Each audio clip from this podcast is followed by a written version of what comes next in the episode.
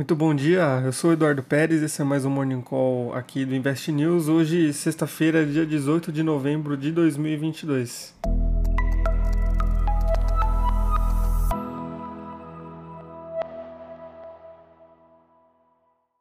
Depois de um dia de leves quedas nas bolsas norte-americanas ontem, depois das declarações de autoridades de parte do Fed, parte do mercado manteve o tom negativo, como na Ásia, enquanto a Europa e os pré-mercados dos Estados Unidos hoje já dão sinais de recuperação. Os investidores na Ásia acompanharam a divulgação ontem do índice de preços ao consumidor do Japão, que registrou uma alta de 0,6% em outubro, acelerando o acumulado em 12 meses de 3% registrado em setembro para 3,6% em outubro. O resultado ficou levemente acima das projeções de mercado, que esperavam um crescimento anualizado de 3,5% nos preços. No encerramento do dia, o índice Nikkei teve queda de 0,11%, o Hang Seng recuou 0,29%, Xangai teve baixa de 0,58%, enquanto o sul-coreano KOSPI foi a exceção, com uma leve alta de 0,06%.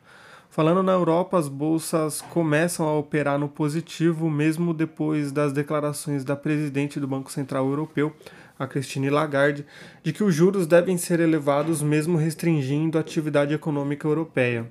Além disso, as vendas no varejo no Reino Unido cresceram 0,6% em outubro, o dobro do crescimento de 0,3% esperado pelo mercado, desacelerando a queda anualizada das vendas de menos 6,8% para menos 6,1%. No começo do dia, o índice alemão DAX era negociado com uma alta de 1%, o britânico FTSE avançava 0,83%, o CAC tinha ganhos de 1,08% e o Eurostox subia 1,25%. A gente fala agora sobre as reações às falas dos dirigentes do Fed e também como os mercados começam a se recuperar nos Estados Unidos nessa manhã.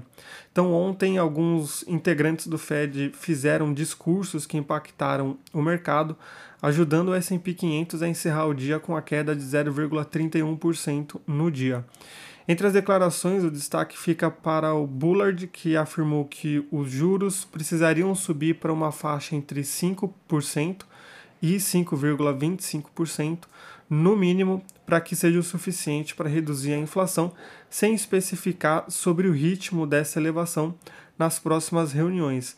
Mas ele mostrou simulações onde a taxa terminal de juros pudesse variar de 5% em cenários mais otimistas a 7% em cenários mais pessimistas.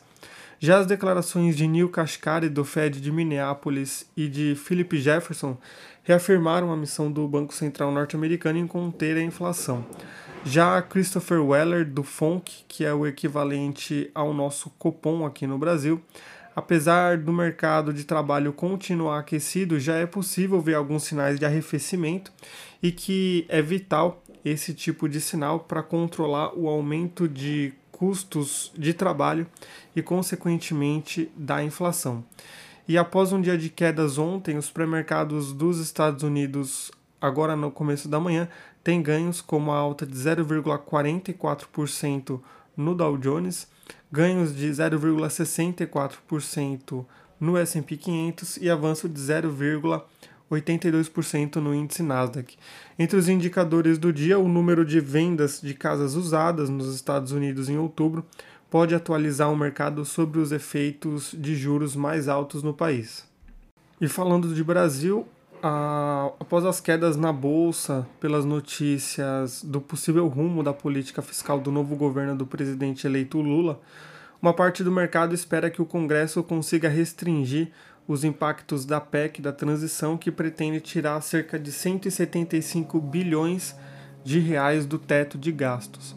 E um grupo de economistas composto por Armínio Fraga, Edmar Baixa e Pedro Malan publicaram uma carta aberta ao presidente eleito Lula, reforçando que a busca por responsabilidade social não precisa sacrificar a responsabilidade fiscal, ressaltando também que o teto de gastos não retira dinheiro da educação, saúde e cultura para pagar juros a banqueiros e que existe um caminho a ser percorrido para que a confiança do investidor no próximo governo não seja comprometida. Com isso a gente encerra o nosso Morning Call de hoje, mas fica sempre o convite para vocês acessarem o relatório completo no investnews.com.br. Uma ótima sexta-feira para todos, um ótimo final de semana e a gente se vê na segunda-feira. Até lá. Tchau, tchau.